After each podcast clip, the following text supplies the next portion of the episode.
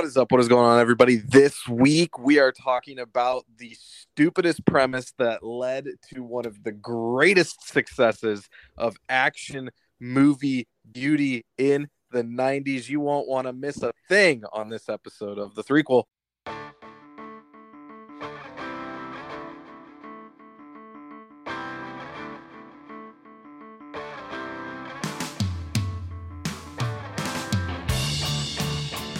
Welcome back, everyone, to another new episode of The Threequel. As always, I'm one of your three co-hosts, Ethan Klein, here with me, Brad Miller and Mike Duranick. Gentlemen, how are we doing this evening? Doing great. Uh, it's probably kind of a letdown after watching this last night, but uh, um, I guess if that didn't come through, last night was more exciting than than talking about it. Um, so yeah, can't can't live up to last night, but doing good. Well, I've got to be honest, Ethan. I'm a little disturbed. Um, earlier today, I was talking with Brad, and he said some things about how he stays awake just to watch you dreaming and sleeping. he watched you. He watched you smile while you were sleeping, far away and dreaming. I don't even remember exactly what he said, but it was really disturbing. So um, I'm just saying, maybe maybe don't crash at Brad's house anymore. uh, du- duly noted. Duly noted. That you know. Well, Mike knows that he would watch me do that because he wouldn't want to miss a thing. no, that's okay. Fair enough. Yeah, as many uh, amazing ways as we can talk about uh, that song and as many jokes as we can make. If I only have one complaint about this movie, I'll get it out of the way early. It will be the fact that till the day I die, I will always feel uncomfortable knowing that Steven Tyler is singing a love song while his daughter is getting boned on screen. But let's get that out of the way. We'll just have some fun. Gentlemen, we're talking Armageddon. Uh, as Mike said off air, uh, the excitement that I had when Brad just sent us into this rewatch for this week's episode uh, was palpable, uh, at least on my end. Uh, this is one of my all time favorite action movies.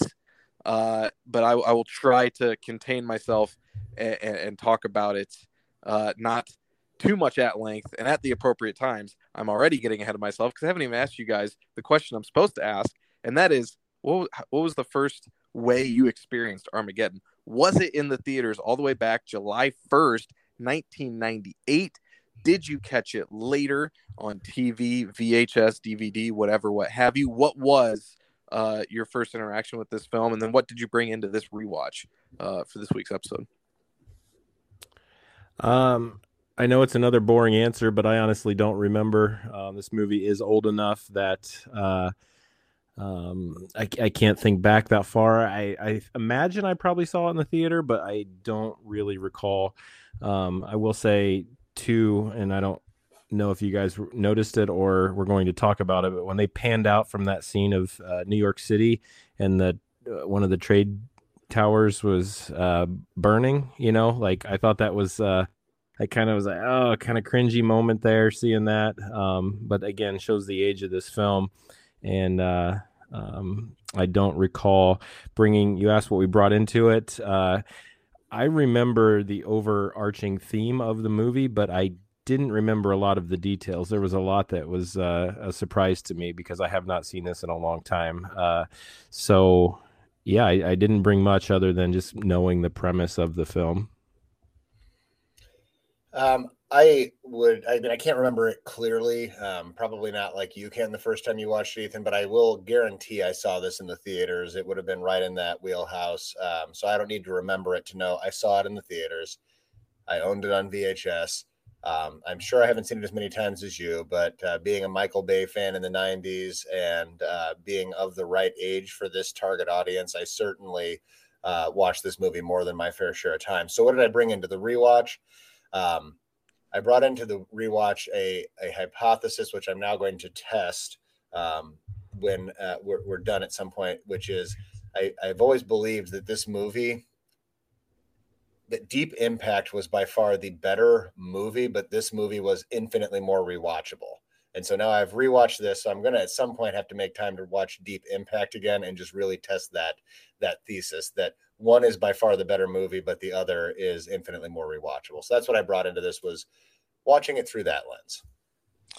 I mean, I think Michael Bay has made an entire career out of I'm not going to make a good movie. I'm going to see if I can make a rewatchable movie. Um, but we'll we'll get into that a little bit later. My first experience with this as a kid, I mean, I couldn't tell you exactly how old I was. I mean, if this came out in '98, I mean, I would assume it's probably 2000. It was. This is the first DVD box I can remember holding in my hand. Um, and I believe it was my grandmother's. I don't even think it was my parents. It, it was at my grandparents' house in the summer. She had this DVD, and I mean, we joke about Red Eye, right? And I don't, I don't want to burst Brad's bubble here, but you know, ha- at times have I been hyperbolic when I've said how many times I've watched certain movies? Probably. Is Red Eye one of them? Probably.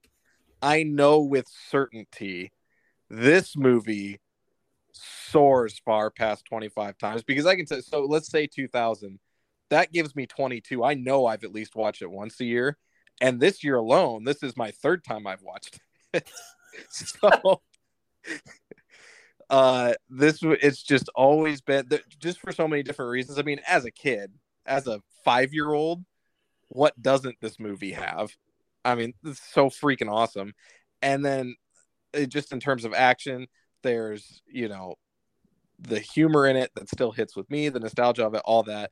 I love this movie dating back to just holding that box. I'm staring at it right now. I always have imdb pulled up that poster. I think that's a great freaking poster with bruce willis ben affleck and liv tyler so that'll just always be burned in my memory but let's get into uh, our rotten tomatoes game because i want to do that i want to get that out of the way so we can just start having a conversation um, I believe yes, Mike cheated once again. So it's Mike versus Brad this week.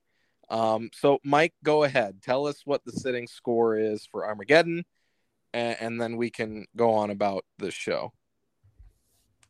Well, my cheating strategy this week is I'm going to take the 98 of the 1998 that this movie was released in. I'm going to say that this movie was nearly a perfect 98 um, because it worked for Apollo 13 last week. But instead, I'm going to divide it by two. There we go. Okay. and I'm going to go with a solid 49 for this, Brad. So you can take the over the under on the 49. Uh, well, I was gonna go pretty low, but I'm not gonna go that low. So I'm gonna hammer the over. But uh, for sake of the game, I'm gonna say 50. Well, gentlemen, I think we have a new record. Mike didn't cheat this week. We'll get that out of the way. I think we have a new record um, on on the show. Uh, the audience score for this one is 73. So if we played this for the audience score, Brad would have won the game. The critics had a slightly different opinion, and that's where I think the record comes in. I don't know if we've seen a discrepancy quite like this. 38%.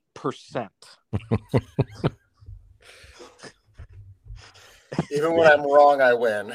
Is the critic score on this one. Um, their consensus is that it's lovely to look at, but about as intelligent as the asteroid that serves as its antagonist. Uh, not yeah. no love lost uh, in the critics' consensus. So 38%. And I think, I mean, we'll start. I'm going to ask you guys is Rotten Tomatoes right or wrong? I think where this conversation begins is we're going to go back to a conversation we've had plenty of times on this show I think this is going to be a glaring example of what were they grading this movie against?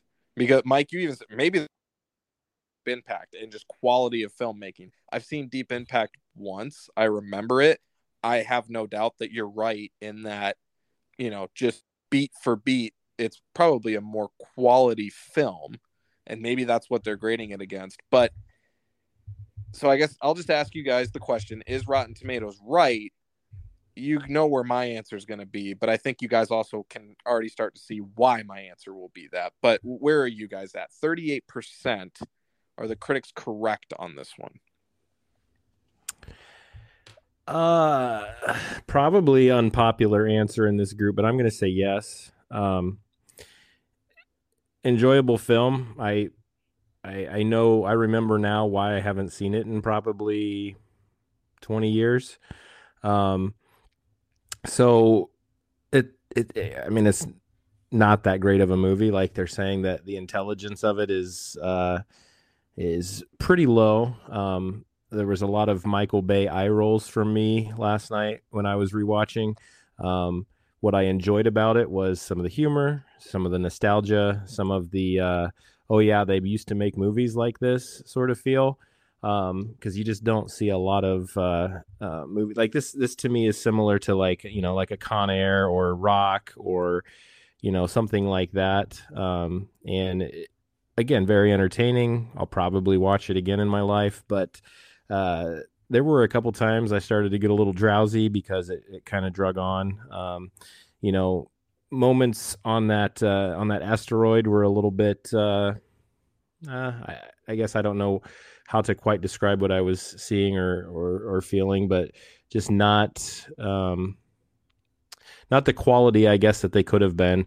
It wasn't until they got back on the on the uh, I don't know, rocket, whatever you want to call it. And, uh, you know, the guy pulled the gun on him and they were arguing about that. Like that part was really good to me. But the, the whole drilling thing and how, you know, they were at 87 feet. And then next thing you know, um, after a couple minutes, they're like at 800, but they didn't have any of the same problems. You know, it was just, I don't know, a lot of stuff in there that, that drug on to me. My, my favorite parts, and we'll get into some of it with, with scenes later, is more of the, you know, the gathering of the group, getting to know these guys, um, and that sort of thing. So, um, yeah, overall, I guess I'm going to say yes. For me, this was a middle of the pack film of what we've watched. Um, but the reason it was middle of the pack, again, is simply for the nostalgia and um, the relationship that we have with some of these actors over the years. And it's fun to just watch some of them on the screen. So, um, yeah, overall, I'd say they're more more right than wrong with that with that number uh, you know, Ethan, you already alluded to this, but I'm I'm torn on this. If we're grading this film against some of the best films that we have watched in terms of filmmaking, quality of acting, quality of script, um, clearly the critics are more right than wrong. If we're grading it against similar action flicks from the '90s, I mean, I, I obviously, no surprise to anyone who's listened to these podcasts, would take The Rock any day of the week and twice on Sunday over Armageddon but I'd probably put Armageddon right on that Con Air tier. They both are stu- stupid plots with great ensemble casts that have not great writing, but somehow still deliver and make it entertaining. I, I enjoyed rewatching this movie. And so, what are we grading here? Are we grading the technical achievement of the movie? Well, if so, probably not great. Are we grading the reliability or the believability of the plot? Well, if so, probably not great. Um, but I tend to to think that when we're looking at a movie, you've got to grade it in the sense of what it intended to be and what it tried to accomplish. And I think that this movie accomplished what it intended to accomplish. It didn't want to be a big think piece on what this would do. I mean, I, I saw a line somewhere as I was reading about this that I really loved that said something to the effect of Michael Bay must hate physics the same way he loves blowing things up.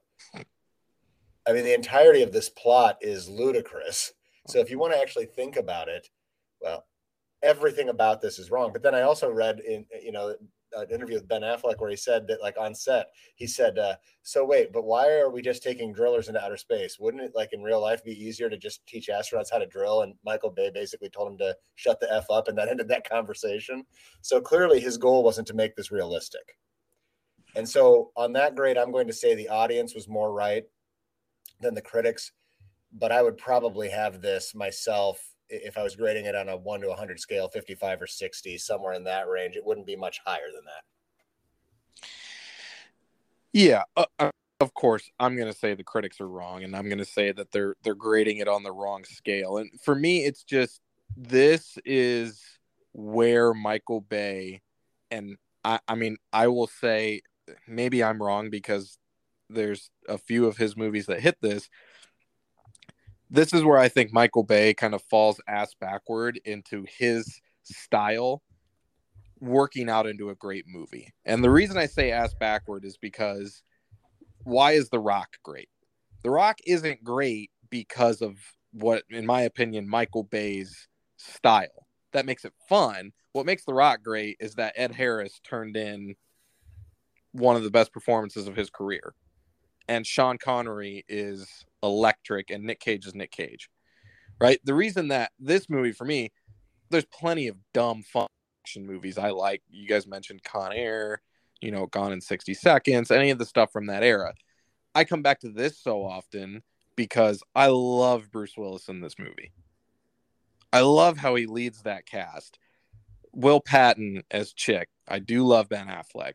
Billy Bob Thornton, Michael Clarke Duncan's hilarious. Like it's these guys that are just putting on these perform and you know good perform. I Bruce Willis. We've never accused Bruce Willis of being the best actor in the world. He's got a couple of really dramatic moments in this movie that I think still work. Maybe you guys disagree, but him saying goodbye to Liv Tyler at the end, I still to now whatever. If this is the 30th time I've seen this movie, teared up again two nights ago when I watched it because there's a ton of emotion in that, and he still brings it every time. So it's just those the times that Michael Bay has succeeded the most for me. We talked about 13 hours on this podcast too.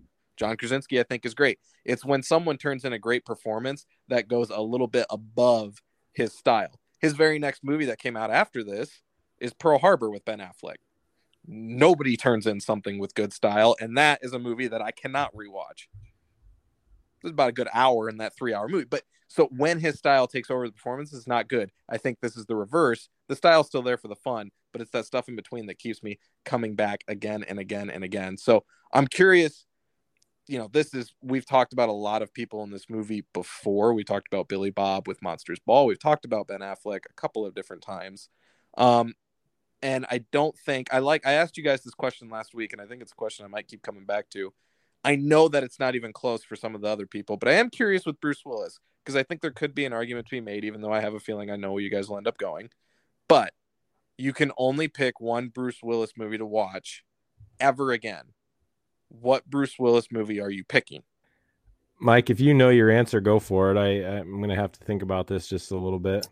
I do without looking, and I'll pull up his filmography here and, and I will come back around if I'm wrong. But I, off the top of my head, immediately went Pulp Fiction, no questions asked. Okay. I mean, that's where I was leaning when I first uh, when I first thought about it. Um, is probably Pulp Fiction just for the quality of the movie. Um, you know, obviously Die Hard would be up there. Um, I like some of his his things like uh, you know Red and uh, and different things like that. But um, yeah, I, I would probably say Pulp Fiction as well. I, mine is this. I I mean, I will give up Die Hard to keep enjoying this movie again. I guess I'm curious when I say that I think that this movie actually does have good performances. Do you guys just think I'm crazy and that's the nostalgic of me watching this movie a lot, or where were you guys at on? I know it's weird to talk about the acting in a Michael Bay film, but I do contend that this is some of the best performances in a Michael Bay film. Yeah, well, so there's there's no Ed Harris performance in this one, um, right? Not- and I, I think that you raise a good point as to why The Rock then is on a, a tough, uh, a higher tier. But I do believe uh, that your central idea there is right. Um, most of the actors in this, I'm not a huge fan of Ben Affleck in this. I think that Ben was still not sure what he was or who he was at this point uh, in his career. Definitely some better stuff later, and certainly Good Will Hunting prior. But um, separate from him, I mean, I enjoyed Billy Bob Thornton's role. Buscemi was great. Um, you know, all of the supporting characters kind of in, in that oil rig group delivered for me outside of uh, Ben Affleck, the guy who played the the crazy uh, Russian. I enjoyed him. So I do think that the the casting was strong, and most of the the the ensemble cast delivered. Um, I, I don't necessarily. Uh, I would say that Liv Tyler and Ben Affleck would be the two that I say didn't really move the needle much for me, which probably is what makes me say that I'd put this more in that 55 60 range where maybe you'd go higher if you did really resonate with um, Ben Affleck's character, then that would probably tip that entire side story up above and make this a little bit more of a, a valid movie for you. Uh, I mean, to answer your question, I, I mean, I, I think we can all agree, and we've mentioned it. There wasn't that you know performance where you're just going to hang your hat on this. Um, Ethan, I I'm going to go with a little, probably a bit of another unpopular opinion. I don't I, I did not get emotional during the Liv Tyler Bruce Willis goodbye scene last night because honestly, like I don't think he brought it. Um, I, I don't know how old his sister's or his sister, his daughter's supposed to be in the in this film, but putting myself in his shoes, like I, I don't think I would be able to be as composed as he was um, saying goodbye to my daughter for the last time. You know, um, basically, you know, I would guess that she's supposed to be in her early 20s. Um, and, you know, he she's just now really out of childhood and becoming a woman and he's not going to get to see the the rest of her life or live any of those experiences with her and I know, you know, the argument could be made, well, he's trying to be strong, he's trying to be, you know, stoic because he doesn't want it to be harder for her. But honestly, like in that moment, and, and I don't know Mike's feelings on this. I know he's got a daughter as well, but like I I can't imagine being as composed as he was. I can't it just didn't feel real to me in that moment. There was no um I, I, don't know. I something was lacking in it, and I can't put my finger on what it was. And I think uh, Bruce Willis stood out because again, there weren't any really quality performances. I think he was able to just be a, uh, you know, kind of that deadpan hard ass kind of guy that's not going to take any crap from anybody, but he didn't have to show a lot of range. He got really mad at Ben Affleck a couple times, but outside of that, um, you know he was just playing a, a, tough dude sticking up for his his guys. And I, don't know that he really had to stretch himself much um, in it. So i don't know that i agree about his performance. I enjoy it. He's fun to watch and and and probably is the the best in the film for me other than maybe buscemi. But um it uh yeah there's just there was something lacking in it last night um after you know watching it when i was younger I, I definitely got emotional in that. You know, you, you see that, but now knowing what it feels like to have a daughter, my daughter is, you know, uh, the oldest of of anyone in this group. Obviously, Ethan, you don't have children, but like she's not that many years away from a very similar age to this, and I can't imagine saying goodbye like that and what it would look like. So, I guess that's just kind of what I want to touch on there. But for me, I'll give a a tie between him and Buscemi for my favorite performances in this. She for reference, she Liv Tyler was 21 when the movie got made, so you were right on there. I, I I always took it as like just out of college age too, so right around there 21, 22, 23. Um mm-hmm. yeah, I think part of it too. I I mean there's a theme to like what can easily get me emotional in movies just like parents being proud of their kids and I think it starts with the scene with Ben Affleck. I appreciate that like he never we we can tell through the toughness how much he cares about him, especially in the scene like when the Russian space station's blowing up because he's not going to go until he's safe. But like Ben Affleck's character doesn't get to see that. Honestly, never thought we'd have this nuanced of a conversation about the performances in a Michael Bay movie, but I'm here for it.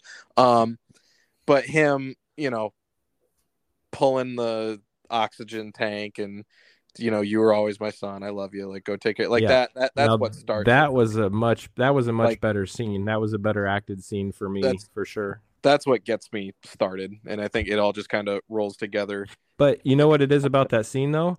It's Ben Affleck's facial reaction without saying a word when when uh, he's talking to him and he does this little thing with his face and that's what gets it because that's what feels real that looked real that you know and that scene much better. Um, that's what was missing from the scene with you know when when she's saying I don't blame you for my mom leaving and I'm proud of the person you are and like all that stuff like his reaction to what she was saying was lacking you know like if if if your daughter's saying that to you and it's the last time you're going to talk like I mean you're weeping uncontrollably like I, I, I don't know. I mean, you could say tough guy, roughneck. Maybe you know that's that's why, but there was just a little bit of something lacking. It looks like Mike might have a, a thought there. Well, you said something that made me reconsider what I said about Ben Affleck, and that as soon as you started describing that scene, uh, he he does a really good job in that scene, and so maybe I am grading him on too hard of a curve. But then it made me think: Is Liv Tyler a good actress? And so, like, maybe that entire scene works better if you have an actress who is playing the daughter who's emotional because most of her stuff felt like lines she was supposed to deliver and not like a daughter delivering them to the dad because even if the dad is like you said roughneck doesn't know how to express his emotions, and even in his last moments, can't really express his emotions. I think that plays better if you've got a daughter who is expressing genuine emotion. But even like the, you know, daddy don't go daddy thing at the end, it just feels like they wrote the script and she read it to me. So uh, maybe that's the issue with that scene. But I tend to, I'm, as with most things, I'm falling in the middle between the two of you guys here. I, I think that that stuff is fairly well done. What actually gets me more than the scene with Affleck or the goodbye to Liv Tyler is as he is pushing the button, like the life flashing before his eyes and seeing her grow up in front of his eyes. That's always the one out of those three that kind of chokes me up. Um, but I do think that her limitations in acting probably drags that scene down more than anything. I'm curious because five year old Ethan seeing this for the very first time. I know you guys don't exactly remember where you were the first time, but the way that played out, drawing the straws, and it's Ben Affleck, and he takes him down. Of course, as a five year old, I was like, you know, heart in my stomach, shocked that he pulled the oxygen tank and put like, I doubt you guys were being, you know, older and actually being able to kind of see the writing on the wall. But do you remember that being like, oh God, this is what's going to happen now? He's going to die. Or was it kind of like, once it was someone has to go, it was just obvious. Yeah, I mean it's it's obvious to me that as the leader, he the the entire time, you know, it's going to somehow end up being him. Um, it just had to be in whatever way he could could manufacture it or maneuver it, and and it was perfect the way they did it. It was you know the, the right choice, the right call, and obviously leading to one of the the best scenes in the film there. But um, yeah, I, I, don't think I ever thought that anyone else was was going to go. Um, it's pretty inevitable that uh, um, Ben Affleck was going to make it back to Liv Tyler before Bruce Willis was. So um, yeah, no surprise for me. I, I never for a minute thought that uh, Affleck was going to go, but I think the surprise was I still kind of figured there was going to be some miracle that they pulled out. And look, everybody was okay because they'd already killed so many people that it that that's kind of I think where as I reflect back where my mind initially went. So when he pulled the oxygen, it was like, oh, okay, so they're they are going to have somebody else die. It's it's just going to be Bruce. But I never for a minute bought that it was going to be Affleck. Well, we'll hop into favorite scene. I'll just ask real quick since we're talking about Michael Bay. We've surprisingly talked about him a lot on this podcast. Mike, I know you'll always pick The Rock 10 times out of 10, 12 times out of 10. Um, Brad, I know you didn't enjoy it as much as we did, me and The Rock. Is this? Do you have this better than The Rock? Is this maybe like you think this is the best Michael Bay movie, Mike? I guess you is. Do you think this could be the second best? Like, what are you guys just in his little filmography? Um, I'm gonna pull up my rankings here. I think that I ranked this higher than The Rock. Um, but after kind of talking about this and rethinking that a little bit, I I think I would have to change that. I, I enjoy The Rock a little bit more than this. Um, uh, again, uh, it's a theme with me, but the whole outside of Interstellar, um, and I mean the quality of Apollo 13, like the whole space thing, sort of gets to me a little bit. The the part, the non-reality part of them landing on this. Uh, um, asteroid, whatever, you know, and somehow defying all space travel, traveling through space, gravity, all of that stuff. Um, there was just not much worry about any of that, especially with, you know, uh, I know they said they had thrusters and things, but you just don't see the, you don't see the, use of those so they're just kind of hanging out on this floating rock in space and it just i don't know it loses a lot of appeal for me and you don't really get that with the rock so um, going back i think that i've disrespected the rock a little bit probably out of spite for how much you guys love it and i think i treated this a little better than i should have so i, I think they're going to end up pretty close to each other but i like the rock a little more I'm sure I've asked you this before, Ethan, when you brought up this question. Um, but am I misremembering that The Island wasn't a terrible movie?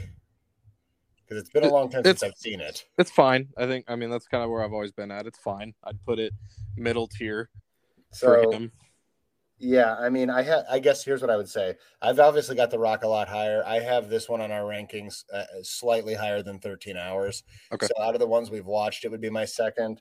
Um, so I guess we've also watched Bad Boys, and clearly it's higher than, higher than that. So it's it's second out of the four Michael Bay movies we've watched thus far. I did not see Ambulance yet, although I know you said that it was pretty solid, and so I would probably say that this would be my number two Michael Bay pending a re- uh, rewatch of the uh, the island and pro- pending a watch of ambulance. Yeah, I don't I don't think that the island would top it for you. Ambulance could. Um, it's definitely more realistic than this if that's where you're going to get hung up on. And we all know how much I love Jake Gyllenhaal. Uh, let's do favorite scene, guys, from Armageddon. Uh, where are you going to go?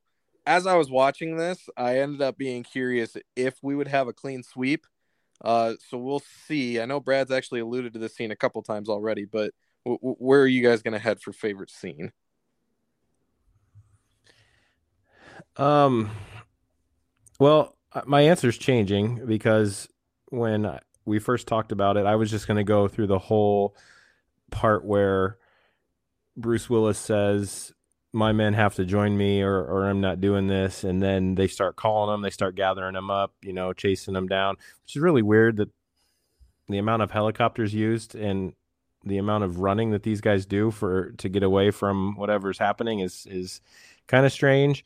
How many times they went to that well, um, but I really enjoy that culminating with the uh, and they never want to pay taxes ever again. You know, like that that whole thing was going to be my answer, but I, I, really do think now I'm I'm going to go to the Bruce Willis and Ben Affleck scene, um, where you know he pulls the he pulls the oxygen and and they have that whole back and forth. Um, that's going to be my my answer to it.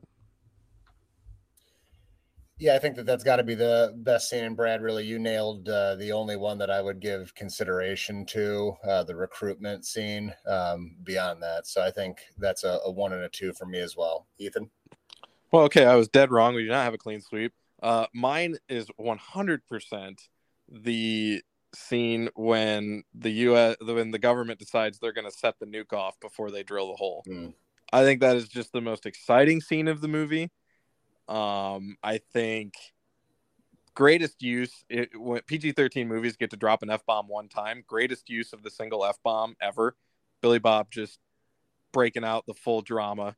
Um, at least it was really cool to me when I was a kid. Um, but and Bruce Willis, the the conversation he has with William Fichtner, so horribly written, so cheesy. Good God, I love every second of it. Just the seriousness of you know, I've never missed my depth, and I swear to God, I'll hit 800 feet. All that, love that, all the way down to cutting the core, the the wires, and Steve Buscemi. Please do a good job. Please do a good job. Please do. I love. I love that. I honestly, I think that's the only scene in the whole movie where Liv Tyler actually acts well. She just gets to yell at the general for a couple seconds, and then they literally drag her off screen. They should have done that more often in this film. Um, but that's that's my favorite. That just that whole interaction and Bruce Willis, I alluded to it last week. You know, Houston, you have a problem. Uh, all that. So that that's where I'll go. Uh, any lines, gentlemen? I don't know if there's any lines that. Before we get into lines, to answer your question from earlier, Mike, Liv Tyler, no, I don't believe is a good actress. However, she did do the angry scenes in this film very well.